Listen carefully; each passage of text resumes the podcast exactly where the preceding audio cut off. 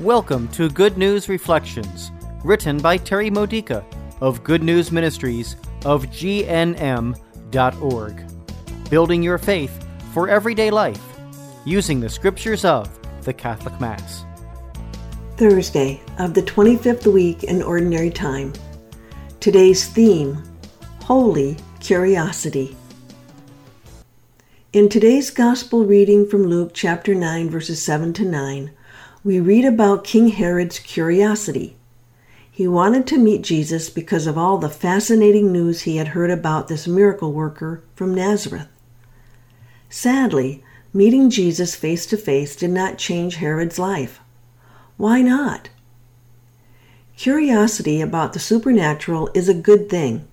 It impels us to use our God given gifts of intelligence, creativity, and imagination to find new paths for growing spiritually, new ways of helping others, new solutions to old problems, and new discoveries that improve our lives and bring us closer to God.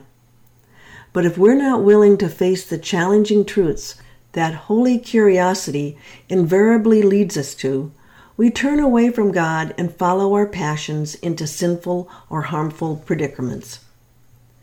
Herod didn't want to face the truth that stared him in the face. Preferring to remain comfortable with his own perspectives and goals and attitudes, he let his curiosity about Jesus carry him only as far as it fit within his choice of lifestyle.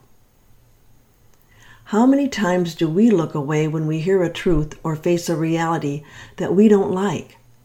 Have you ever stopped asking questions because you didn't like the answers?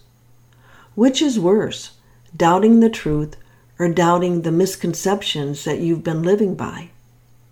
Doubt is good if it stirs up our curiosity, and if we have the humility to let the Holy Spirit contradict our old, familiar, comfortable ways of thinking.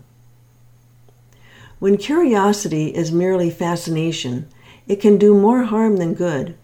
We flit here and there, directionless, getting our egos stroked, fooling ourselves into believing that we're truth seekers while we're really truth avoiders. When curiosity leads us to the discomforts of humility, repentance, and selflessness, we can be sure that we've reached an important milestone on our journey to heaven. Will we look around for something new to distract us? Or will we look for the wounded hand of Jesus to grab onto, even though it doesn't feel good? To grow closer to God, we have to be curious about what needs changing within us. We have to ask new questions about ourselves and not be afraid of the answers. There is nothing to fear, no matter what discoveries we make about our vulnerability to sin, because Jesus is with us, the same Jesus who already died for us and nailed our sins to his cross, the same Jesus who conquered the destruction of sin. When we humbly admit our need for forgiveness, his sacrifice on the cross frees us to move into the resurrection that brings us new life. Here we discover healing, increased love, and unexpected joy. This has been a Good News Reflection by Good News Ministries of GNM.org.